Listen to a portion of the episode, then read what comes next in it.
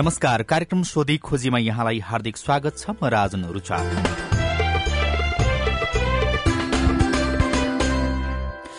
यो कार्यक्रम सामुदायिक सूचना नेटवर्क सीआईएनले उत्पादन तथा प्रसारण गर्दै आएको छ। कार्यक्रम सोधी खोजीमा जनजीवनसँग सरोकार राख्ने विषयवस्तु विधि पद्धति र प्रक्रियाका बारेका सवालमा सम्बन्धित निकायबाट हामी जवाब खोज्छौं। गिफ्ट टू एसियासँगको सहकार्यमा सीआईएनले उत्पादन गरेको कार्यक्रम सोधी खोजी मुलुकभरका सामुदायिक रेडियोबाट प्रसारण भइरहेको छ। यो कार्यक्रम website CIN Khabar dot com Facebook page CIN Khabar CIN साझा खबर र मोबाइल एप सीआईएन डाउनलोड गरेर पनि सुन्न सकिन्छ। नोबेल कोरोना भाइरसको संक्रमण जोखिमका बीच जनजीवन कसरी सामान्य बनाउँदै जाने र सावधानी अप्नाउने भन्ने बारेमा यो कार्यक्रम केन्द्रित हुन्छ। सोधी खोजीको आजको अङ्कमा नोबेल कोरोना भाइरसको महामारीपछि सरकारको खोप अभियान र नागरिकमा देखिएको अन्यलताको विषयमा हामी छलफल गर्दैछौ।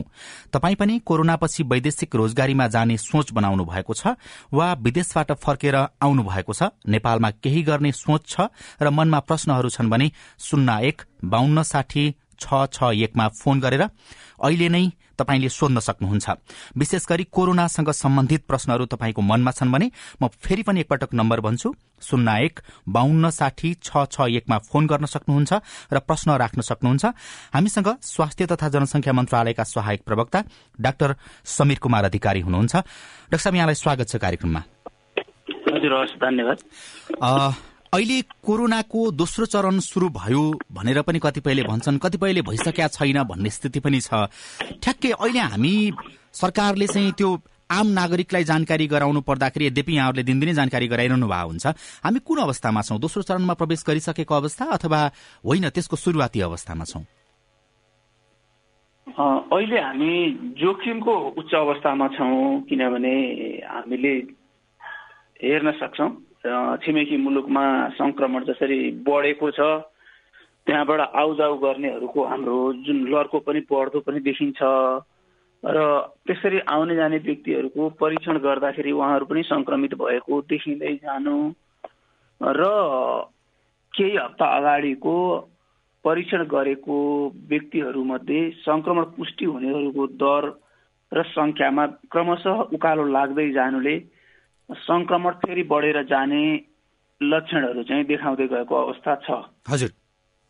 एकातिर संक्रमण बढेर जाने लक्षण देखिएको छ अर्कोतिर चाहिँ नागरिकमा एक खालको अन्यलता पनि छ। किनभने खोप कार्यक्रम शुरू भएको छ तर पर्याप्त मात्रामा खोप आएको छैन। खोपको विश्वसनीयतामाथि पनि प्रश्नहरू खड़ा भएका छन् भन्ने छ।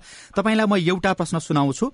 केजी सुब्बाले धनकुटाबाट सोध्नु भएको प्रश्न छ। यो चाहिँ खोप कार्यक्रम अथवा खोपको विषयमा विश्वसनीयतामा उहाँले प्रश्न उठाउनु भएको छ। डाक्टर साहबलाई मैले सुनाएँ। संसारमा सबै कुरा बिजनेस रूपले अब हिमको रूपमा आयो होइन? अमेरिकाले मेरो खोप राम्रो भन्ने रसियाले मेरो खोप राम्रो भन्ने चिनले मेरो खोप राम्रो भन्ने इन्डियाले मेरो खोप राम्रो भन्ने। कसको खोप राम्रो कसको खोप नराम्रो? विश्वसनीयतामा त शङ्का छ। उहाँले सोध्नु भएको यो छोटो प्रश्न हो कसको खोप राम्रो भन्ने कसको नराम्रो भन्ने त हामीले भन्ने त्यो विश्वसनीयताको प्रश्न उठाउनु भएको छ। केबी गुरुङजीलाई धन्यवाद। उहाँले उठाउनु भएको उहाँहरूले भन्नुभएको जस्तो जिज्ञासा यो संसारभरि रहेको जिज्ञासाको विषय हो। सबैले आफ्नो भन्ने आफ्नो ठाउँमा हुन्छ भन्नुहुन्छ। तर हामीले नेपालमा हामी आफैले खोप उत्पादन गरेका पनि छैनौँ। हामीले बाहिर उत्पादन भएको भनौँ बाहिर अध्ययन भएर उत्पादन भएको खोपको आलेखहरू जुन वैज्ञानिक आलेखहरू प्रकाशन हुने कुराहरू प्रकाशन भएका लेखहरूमाथि भएका विभिन्न समालोचनाहरू र त्यसपछि फेरि थप भएका अध्ययनहरू ती सबै कुराहरूलाई विश्लेषण गरेर हामी प्राविधिकहरूले चाहिँ त्यसको एउटा निष्कर्ष निकाल्छौँ र त्यसका आधारमा खोप प्रयोगको कुराहरू अगाडि लिएर जाने खालको विधि प्रक्रिया यो संसारभरि नै हुन्छ। नेपालमा पनि त्यही विधि प्रक्रियाको आधारमा हुन्छ। हजुर।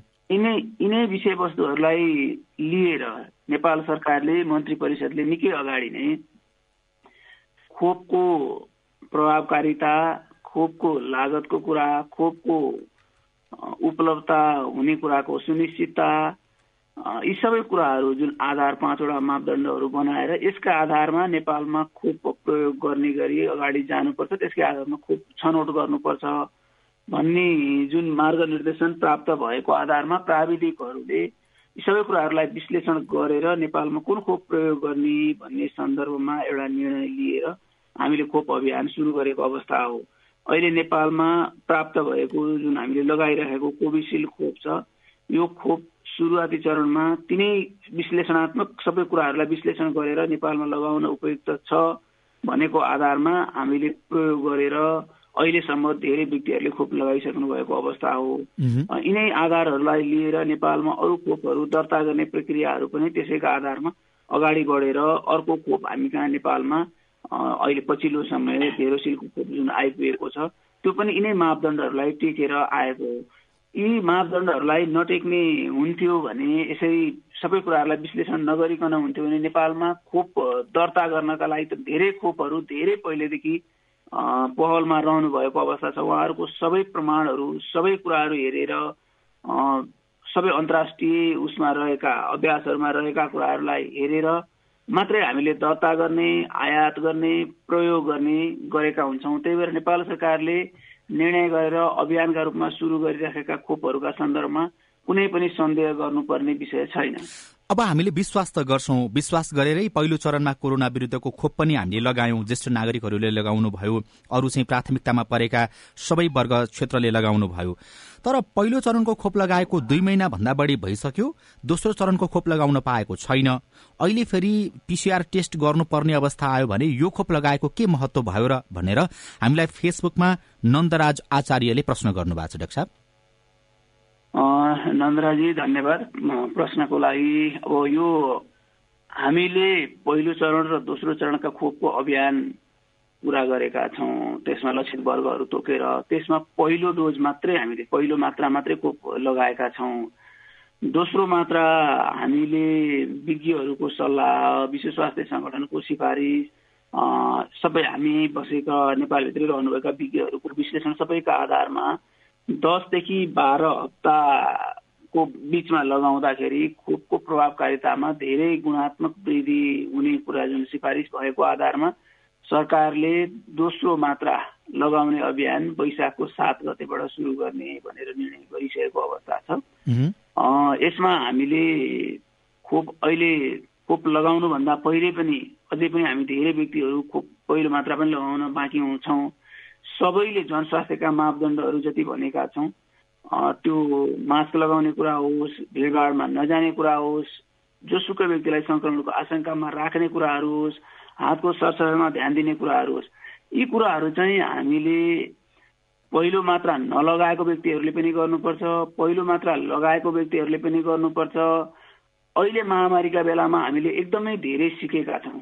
यो सिकेको कुरा हामीले दोस्रो मात्रा लगाइसकेर रोग प्रतिरोधात्मक क्षमता विकास भइसकेपछि पनि हामीले अन्य किसिमका सङ्क्रमण यसै किसिमका सङ्क्रमणका महामारी आउन सक्ने कुराहरूलाई ख्याल गरेर अरू सरुवा रोगहरू बच्नका लागि पनि पछिसम्म पनि गर्नुपर्ने हुन्छ। रोग प्रतिरोधात्मक क्षमता पूर्ण रूपमा विकास भइसक्न दोस्रो मात्राको खोप लगाएको पनि दुई हप्तापछि बल्ल व्यक्तिमा शरीरमा रोग प्रतिरोधात्मक क्षमता उच्चतम बिन्दुमा विकास भएर जाने हो। अहिले पहिलो मात्राको खोप लगाउँदैमा म रोग प्रतिरोधात्मक क्षमता पूर्ण रूपमा विकास भइसकेको अवस्थामा छु। मलाई त केही हुँदैन भन्ने हिसाबले हामीले हेलचेक्राइ गऱ्यौँ भने सङ्क्रमण हुने अवस्था त अवश्य पनि आउँछ नै। हामीले पहिलो मात्रामै तपाईँ हामीले सबै जनस्वास्थ्यका मापदण्डहरू उल्लङ्घन गरेर हेलचेक्राइ गरेर काम गर्नुहोस् भनेर हामीले भनेका छैनौँ त्यो कदापि पनि गर्नु हुँदैन। यसै सन्दर्भमा फेसबुकमै एउटा प्रश्न छ जो चाहिँ रूपा पुडा सैनीले सोध्नु भएको छ दोस्रो खोप लगाइएन भने के हुन्छ उल्टो असर त गर्दैन भनेर सोध्नु भएको छ। त्यस्तै अडियो आएको छ फेसबुकमै त्यो प्रश्न पनि म तपाईँलाई सुनाउँछु। नमस्कार मेरो नाम सरोज फेल कमलवाई नगरपालिका पाँच सिन्धुली। मेरो प्रश्न कोरोनाको पहिलो डोज खोप लगाएका व्यक्तिहरूले दोस्रो डोज खोप आठदेखि बाह्र हप्ताभित्र लगाउनु पर्ने भन्ने कुरा छ। हाल सञ्चार माध्यममा सुन्न र पढ्न पाए अनुसार दोस्रो डोजको खोप तोकिएको समय अवधिभित्र पाउन सक्ने अवस्था निकै कम बुझिन्छ। यदि पहिलो डोज लगाएका व्यक्तिहरूले तोकिएको अवधिभित्र दोस्रो डोज खोप लगाउन नसकेमा यो खोपबाट कस्तो खालको साइड इफेक्ट देखिन्छ? सिन्धुलीका मित्रको प्रश्न र रूपा पुडा सैनीको प्रश्न उस्तै उस्तै खालको आशय थियो। डाक्टर साहब के जवाफ दिनुहुन्छ? हजुर हस् धन्यवाद रूपा बुढा यो र सिन्धुलीका मित्र। तपाईँहरूको प्रश्न अहिलेको धेरैको जिज्ञासा पनि हो यो। दोस्रो खोप नलगाए काम गर्छ कि गर्दैन भन्ने कुरा र दोस्रो खोप पाउने कुराको सुनिश्चितताको कुरा जुन गर्नुभएको छ। यसमा अहिलेसम्मको अध्ययन प्रमाणहरूका आधारमा हामीले पहिला जुन खोप लगाएका छौँ दोस्रो खोप त्यही लगाउनुपर्छ त्यही कम्पनीको लगाउनुपर्छ भन्ने हिसाबले सिफारिस भएको छ। अध्ययनहरू हुँदैछन् त्यस्तो हुँदा पहिला एउटा कम्पनीको लगाएकोमा अर्को कम्पनीको लगाउन सक्ने अवस्थाहरू भयो भने त्यसै अनुसार पनि अगाडि जानुपर्ने अवस्था हुन्छ एउटा। अर्को पहिलो डोज खोप लगाउँदा पहिलो मात्रा खोप लगाउँदाको विषयमा त्यसले रोग प्रतिरोधात्मक क्षमता विकास गर्न सक्ने प्रतिशत कम हुन्छ र दोस्रो लगाउँदाखेरि यसले सोचे अनुसारको रोग प्रतिरोधात्मक क्षमता विकास हुन्छ भन्ने सिफारिस नै हो अहिलेसम्मको अध्ययनहरूको। त्यसको आधारमा हामीले दोस्रो मात्रा खोप लगाउन सक्यौँ भनेको समयमा लगाउने गरी जसरी सिफारिस गरिएको छ त्यस अनुसार लगाउन सक्यौँ भने हाम्रो रोग प्रतिरोधात्मक क्षमता विकास हुने उच्चतम बिन्दुमा हाम्रो शरीरमा त्यो क्षमता विकास भएर जाने अवस्था हुन्छ। पहिलो डोजले केही केही प्रतिशत विकास गरेको हुन्छ तर त्यसले पूर्ण रूपमा अपेक्षित हिसाबको रोग प्रतिरोधात्मक क्षमता विकास गरिसकेको हुँदैन। त्यस्तै गरी अब दोस्रो मात्रा पाउने नपाउने सन्दर्भमा अहिलेसम्म हामीले हेऱ्यौँ भने नेपालमा चौबिस लाख अडचालिस हजार खोप जुन हामीले अहिले सबैले प्रयोग गरिसकेको खोप चाहिँ चौबिस लाख अडचालिस हजार आइसकेको हो। हामी मध्ये त्यसमध्ये हामीसँग सात लाखको हाराहारी खोप बाँकी छ र दस लाख खोप हामीले खरिद गरेर भुक्तानी गरिसकेको खोप आउने क्रममा छ। त्यो हुँदाखेरि हामीलाई अहिले लगाइसकेको व्यक्तिहरूलाई दोस्रो मात्रा लगाउनलाई खोप पुग्छ नपाउने अवस्था भन्ने हुँदैन। त्यसो हुनाले हामीले समयमै खोप लगाउन सक्ने स्थिति छ भनेर तपाईँले इङ्गित गर्न खोज्नुभयो। हजुर अहिलेसम्मको हाम्रो सबै समन्वयहरू हाम्रो तयारीहरू त्यसै अनुसार अगाडि बढेको अवस्था छ। यति बेला हामी कुराकानी गर्दैछौ। स्वास्थ्य मन्त्रालयका सहायक प्रवक्ता डाक्टर समीर कुमार अधिकारीसँग। आज हामी कार्यक्रम सोधी खोजीमा। नोबेल कोरोना भाइरसको महामारीपछि सरकारको खोप अभियान र नागरिकमा देखिएको अन्यलताको विषयमा छलफल गर्दैछौ। तपाईँ पनि यो विषयमा केही प्रश्नहरू राख्न सक्नुहुन्छ? त्यसका लागि तपाईँले हाम्रो स्टुडियोको टेलिफोन नम्बर शून्य एक बाहन्न साठी छ छ एकमा फोन गर्न सक्नुहुन्छ। फोन नम्बर फेरि एकपटक शून्य एक बाहन्न साठी छ छ एक। रक्षा फेरि स्वागत छ यहाँलाई कार्यक्रममा। हजुर धन्यवाद। हामी यो कोरोना विरूद्धको खोप अभियानलाई सरकारले तीव्रताका साथ अगाडि बढाइराखेको प्रसंगमा थियौं। दोस्रो चरणको खोप कहिले लगाउन पाइएला भन्ने नागरिकको प्रश्नको जवाब दिँदै गर्दाखेरि एउटा यस्तो खालको प्रश्न छ कि अहिले विद्यालयहरू सञ्चालनमा छन्। कोरोनापछि लामो समय बन्द भएका विद्यालयहरू सञ्चालनमा आए नियमित रूपमा बालबालिका पठन पाठनमा गइराखेका छन्। सबैले खोप त लगायौं धेरै व्यक्तिहरूले खोप लगायौं तर विद्यालयतिर एक नजर होस् सरकारको बालबालिकाहरू त्रसित छन् पढ्न जाने कि नजाने अन्यलता छ। हामी अभिभावक पनि दुविधामा परेका छौं भनेर दुर्गा घरतीले सोध्नु भएको प्रश्न हो। यो फेसबुकमा आएको प्रश्न। धन्यवाद दुर्गाजी। अब विद्यालय पनि अवश्य पनि संवेदनशील ठाउँ हो। संक्रमणको हिसाबले हामीले यो कुराहरूलाई ध्यान नदिएको मध्यनजर नगरिएको अवस्था पक्कै पनि होइन सरकारले। यसमा हामीले बुझ्नुपर्ने कुराहरू बालबालिका शिक्षक शिक्षिका विद्यालयमा रहने अन्य कर्मचारीहरू सबैको सन्दर्भमा हामीले आवश्यक गर्नुपर्ने समन्वयहरू व्यवस्थापनहरूका सन्दर्भमा कामहरू गरिराखेकै पनि छौँ। हामीले विद्यालयमा बुझाउनु पर्ने विषयवस्तुका कुराहरू पनि हामीले भनि पनि राखेका छौँ। शिक्षा सूचना सामग्रीका कुराहरूमा पनि समन्वय गरिराखेका छौँ।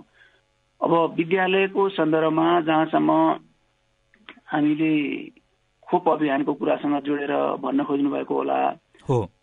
अठार वर्ष मुनिका बालबालिकाका लागि यो अहिले खोप जुन हामीले प्रयोग गरिरहेका छौँ अथवा संसारमा अहिले आएका खोपहरूमध्ये कुनै पनि खोपहरू अध्ययन अनुसन्धानमा प्रयोग भइसकेको अवस्था छैन भनेको प्रयोग भइसकेर लगाउनका लागि सिफारिस गर्ने गरी त्यस्तो खालको अध्ययन प्रमाणहरू आइसकेको छैन।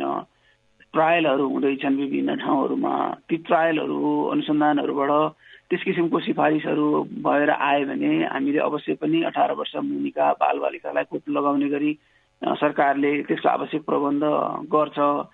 अहिलेका लागि त्यस्तो किसिमको व्यवस्था कहीँ पनि नभएको हुनाले हामीले बालबालिकाहरूलाई जनस्वास्थ्यका मापदण्डहरू नै सिकाउनका लागि त्यो व्यवहारमा ल्याउनका लागि नै बढी जोड दिएका छौँ। यद्यपि कोभिड उन्नाइसको खोप अनुसन्धान भएर सिफारिस भएर आयो भने पनि हामीले बालबालिकालाई पछिसम्मलाई एकदमै व्यवहारमा राम्रोसँग ल्याउन सक्ने गरी यो कोभिड उन्नाइसको सङ्क्रमणका सन्दर्भमा थाहा भएको जुन जनस्वास्थ्यको मापदण्ड छ त्यो सिकाउन सक्यौँ भने त्यसले पछिसम्म हुने विभिन्न किसिमका सङ्क्रामक रोगहरूलाई रोकथाम गर्नलाई धेरै ठुलो भूमिका निर्वाह गर्ने कुराहरूलाई चाहिँ हामीले बिर्सिनु हुँदैन।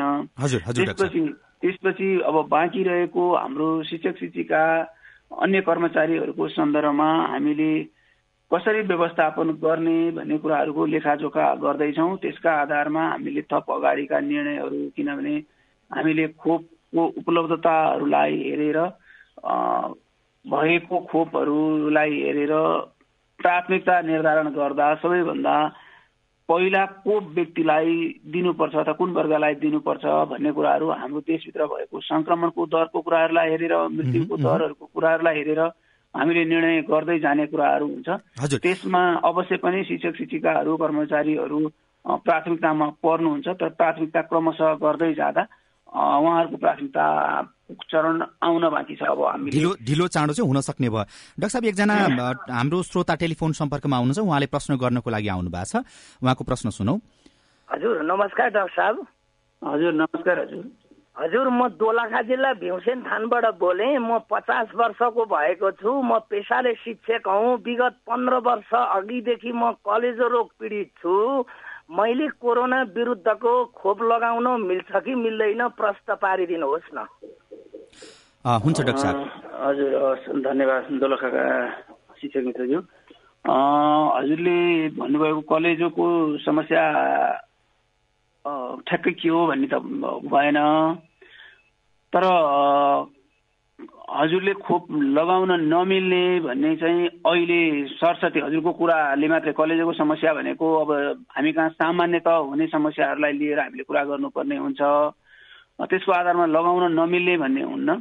हजुरको स्वास्थ्यको रिपोर्टहरू हेरेर खोप लगाउने केन्द्रमा गएर रिपोर्ट ठ्याक्कै देखाएर रिपोर्टमा के सिफारिस गरिएको छ औषधि के दिइएको छ त्यसको आधारमा ठ्याक्कै भन्न सक्ने अवस्था हुन्छ। तर सामान्यत सामान्य हामीले जुन स्वास्थ्य समस्याहरू हामीले देखिरहेका हुन्छौँ त्यस्तो अवस्थाहरूमा सबैले खोप लगाउन नमिल्ने भन्ने छैन। प्राय सबैले खोप लगाउन मिल्छ। केही केही व्यक्तिहरूमा मात्रै हो जस्तो अब एकदमै थोरै वर्गहरू हुनुहुन्छ जसलाई चाहिँ हामीले खोप लगाउन नमिल्ने भन्ने वर्गमा राखेका छौँ र केहीले अलिकति सावधानी लिएर खोप लगाउनु पर्छ भन्ने वर्गमा राखिएको छ। प्राय सबैले खोप लगाउन मिल्ने सुरक्षित खोप छ। त्यसो भएर हामीले त्यसमा कुनै पनि खालको शंका गर्नु परेन भन्ने तपाईँको रह्यो। सन्दीप विश्वकर्माले यसै विषयमा यो खोपकै प्रभावकारिताको विषयमा प्रश्न उठाउँदै के भन्नुभएको छ भने खोप लगाएको भोलिपल्टै वडाध्यक्षको मृत्यु भन्ने समाचार मिडियाहरूमा सुनिरहँदा यसप्रति आम नागरिकको विश्वास त पक्कै पनि केही हदसम्म कम भएको छ। र पहिलो चरणमा पनि आम ज्येष्ठ नागरिक सहभागी नभएको पाइयो। कतिपय चाहिँ भएका छैनन् स्वतस्फूर्त रूपमा खोप कार्यक्रममा सहभागी भन्ने सँगसँगै दोस्रो चरणमा ती सबै मान्छेहरूलाई समेट्नको लागि यहाँहरूको केही विशेष रणनीति पो छ कि योजना पो छ कि भनेर प्रश्न गर्नुभएको छ। धन्यवाद सञ्जीवजी एकदम राम्रो सान्दर्भिक प्रश्न किनभने धेरैले पहिला सुरु सुरुमा धेरै किसिमको किसिमको जिज्ञासाहरू राखिराख्नु भएको अवस्था थियो तर अहिले हामीले कोभिड उन्नाइस विरुद्धको खोप अभियान सुरु गर्नुभन्दा अगाडि देशभरि सर्वे गरेर पनि हेरेका थियौँ खोप पाउनुभयो भने कतिजनाले लगाउनुहुन्छ भनेर हेर्दाखेरिको अध्ययनहरूले त्यो नब्बे प्रतिशतभन्दा धेरै व्यक्तिहरूले मैले खोप पाएँ भने लगाउँछु भनेर सर्वे गर्नुभएको अवस्था थियो भने सुरुका केही केही दिन एक दुई दिनमा मानिसहरूलाई बुझ्नलाई केही अलिकति जटिलता भए जस्तो हिसाबले हामीले समाचारहरू सुन्यौँ पढ्यौँ देख्यौँ। तर जटिलता भनेको लगाउनलाई अलिकति हिचकिचाट भएको भन्ने हिसाबले तर स्वास्थ्यको जटिलता स्वास्थ्य समस्याका हिसाबले त्यस किसिमको ठुलो समस्याहरू भएको खासै पाइएको छैन। अब हामीले कति घटनाहरू चाहिँ के हुन्छ भने खोप लगाए पनि नलगाए पनि मानिसको समय क्रम अनुसार हुने स्वाभाविक घटनाहरू हुन्छ नि मानिसको मृत्युको घटनाहरू मानिसको स्वाभाविक बिरामी हुने घटनाहरू। ती घटनाहरूलाई भ्याक्सिनसँग अथवा खोपसँग जोडेर हेर्दाखेरि चाहिँ यसैको कारणले हो कि भन्ने जस्तो हामी सर्वसाधारणलाई लाग्न सक्ने हुन्छ। तर त्यसको प्राविधिक तवरबाट यसकै कारणले हो कि होइन भनेर हामीले मसिनो ढङ्गले विश्लेषण पनि त्यसको मसिनो ढङ्गको लेखाजोखा पनि गरिरहेका हुन्छौँ। संसारभरि हेर्दाखेरि अन्य देशहरूमा आएका अफवाहहरू समाचारहरूमा आएका जसरी धेरै कुराहरू आएका छन् त्यसका प्राविधिक आँखाहरूबाट विश्लेषण गर्दाखेरि चाहिँ अरू नै कारणहरूले मानिसलाई त्यस्तो भएको देखिएको अवस्थाहरू चाहिँ छ र नेपालमा पनि त्यसरी कोभिड उन्नाइसकै खोपका कारणले अहिले हामीले सत्र लाखभन्दा बढी व्यक्तिहरूले खोप लगाइसकेको अवस्थामा कोभिड उन्नाइसकै कारणले कसैको ज्यान गएको भनेर अहिलेसम्म पुष्टि हुने आधारहरू चाहिँ भेटिएको अवस्था छैन। र अहिले पछिल्लो समय हामीले कोभिड उन्नाइसको खोपको कुरा गऱ्यौँ भने संसारभरि उत्पादन अथवा त्यसको उपलब्धता भन्दा माग निकै निकै गुणा बढी छ। नेपालमा पनि अहिले हेऱ्यौँ भने हामी कहाँ कोभिड उन्नाइसको खोप ल्याउनलाई जुन किसिमको चुनौतीहरू छ त्यसको तुलनामा खोप ल्याएर लगाइदिनु पर्यो अथवा खोप हामीलाई सबैलाई उपलब्ध हुनु पर्यो भन्ने कुराहरूको माग चाहिँ एकदमै गुणात्मक रूपमा वृद्धि भएको छ। डाक्टर साहब हजुरलाई मैले रोकेँ थोरै एउटा एउटा प्रश्न हामी अहिले कुरिरहनु भएको छ टेलिफोनमा। त्यो प्रश्नलाई सुन्छौँ त्यस पछाडि थप छलफल अगाडि बढाउँला। कहाँबाट को हुनुहुन्छ म प्रश्नको लागि यहाँलाई आग्रह गर्छु।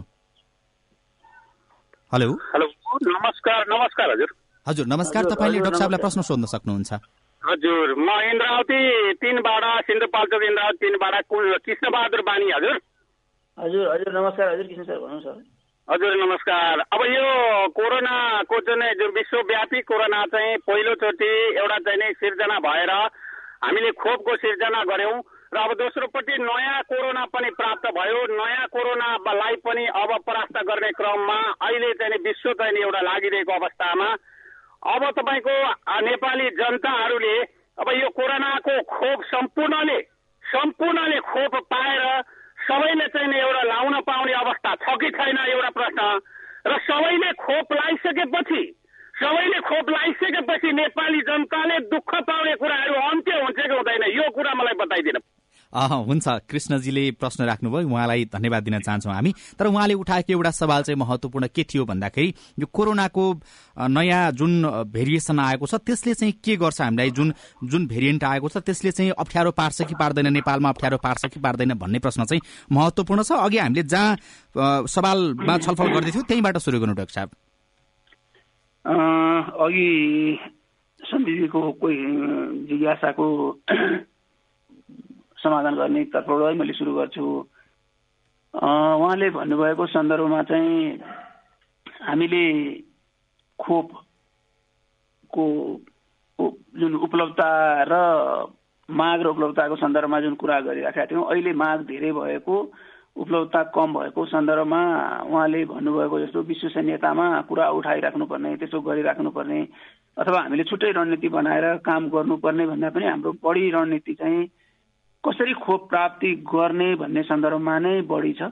त्यसरी खोप प्राप्ति गर्न सकियो भने सबै लगाउने सन्दर्भमा हामी सबैलाई त्यति धेरै समस्या छैन र त्यस्तो किसिमको समस्याहरू कहीँ कतै भेटियो अथवा त्यसरी पाइएको अवस्था भयो भने हामीले खोप अभियानलाई अर्कै रूपले सञ्चालन गर्नुपर्ने अवस्थाहरू आउँछ। सरकारले त्यस अनुसार निर्णय गर्ने हुन्छ।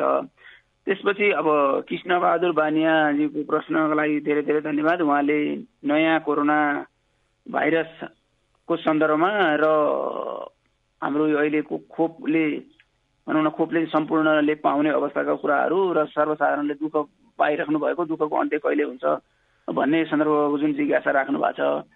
यसमा कोरोना भाइरस चाहिँ एक किसिमको जुनसुकै हामीले यस किसिमका भाइरसहरू हेऱ्यौँ भने यसको चाहिँ आफ्नो रूप चाहिँ समय समयमा परिवर्तन गर्ने खालको क्षमताहरू राख्दछन्।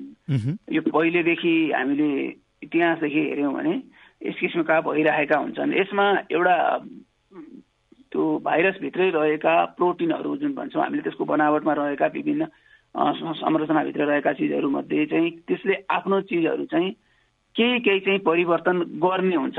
त्यो भनेको सामान्य परिवर्तन अथवा अलिक विशेष परिवर्तन हामीले दुईवटा तरिकाले भन्छौँ। सामान्य परिवर्तनहरू चाहिँ सामान्य किसिमका हुन्छन्। यो भइ नै रहन्छ त्यो सधैँ हुने चिज हो। तर विशेष ठुलै परिवर्तन एकदमै धेरै ठुलो परिवर्तन भनेको चाहिँ एकदमै कम हुने हुन्छ। त्यस्तो एकदमै ठुलै परिवर्तन हुँदाखेरि भाइरसको सम्पूर्ण स्वरूपहरू परिवर्तन हुने सङ्क्रमण हुने त्यसको जुन तरिकाहरू हुन्छ त्यसमा परिवर्तन हुने दरहरूमा परिवर्तन हुने मृत्यु हुने दरहरूमा परिवर्तन हुने त्यसले देखाउने लक्षणहरूमा हुने परिवर्तनहरू धेरै ठुलै हुने हुन्छ। अहिले हामीले भनिराखेको भाइरसको नयाँ स्वरूप कोभिड जुन भाइरस छ कोरोना भाइरस त्यसको नयाँ स्वरूपहरू भनेको यो सामान्य परिवर्तनहरूको अवस्थाहरू हो।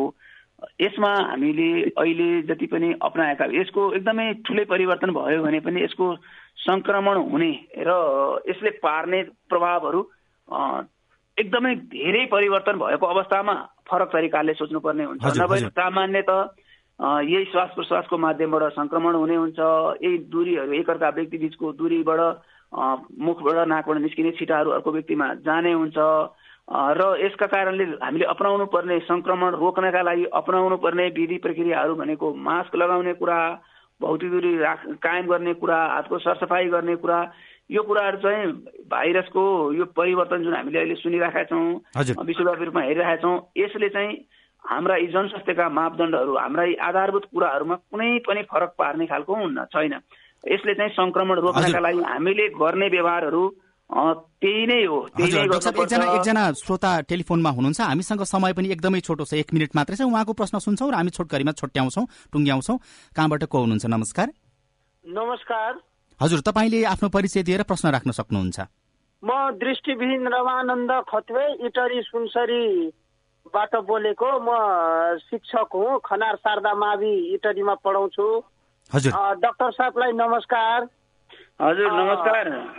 नमस्कार। सर। मेरो प्रश्न यहाँलाई के छ भने यो कोरोना भाइरसको खोप लगाउने क्रममा कोरोना भाइरसको यो खोपको प्राथमिकताभित्र हामी अपाङ्गता भएका नागरिकहरू पर्छौँ कि पर्दैनौँ?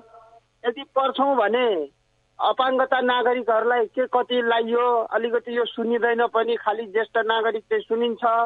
अनि अपाङ्गता भएका व्यक्तिहरू पर्छन् कि पर्दैनन् भन्ने एउटा प्रश्न मैले हजुरलाई गरेको सर। धन्यवाद। हुन्छ। यहाँलाई धेरै धेरै धन्यवाद छ। उहाँको एकदम महत्वपूर्ण प्रश्न छ डाक्टर साहब। हामी समय एकदमै छोटो छ। त्यो कारणले छोटकरीमा जवाफ चाहन्छु र हामी टुङ्ग्याउँछौ कार्यक्रमलाई। हजुर हवस् धन्यवाद।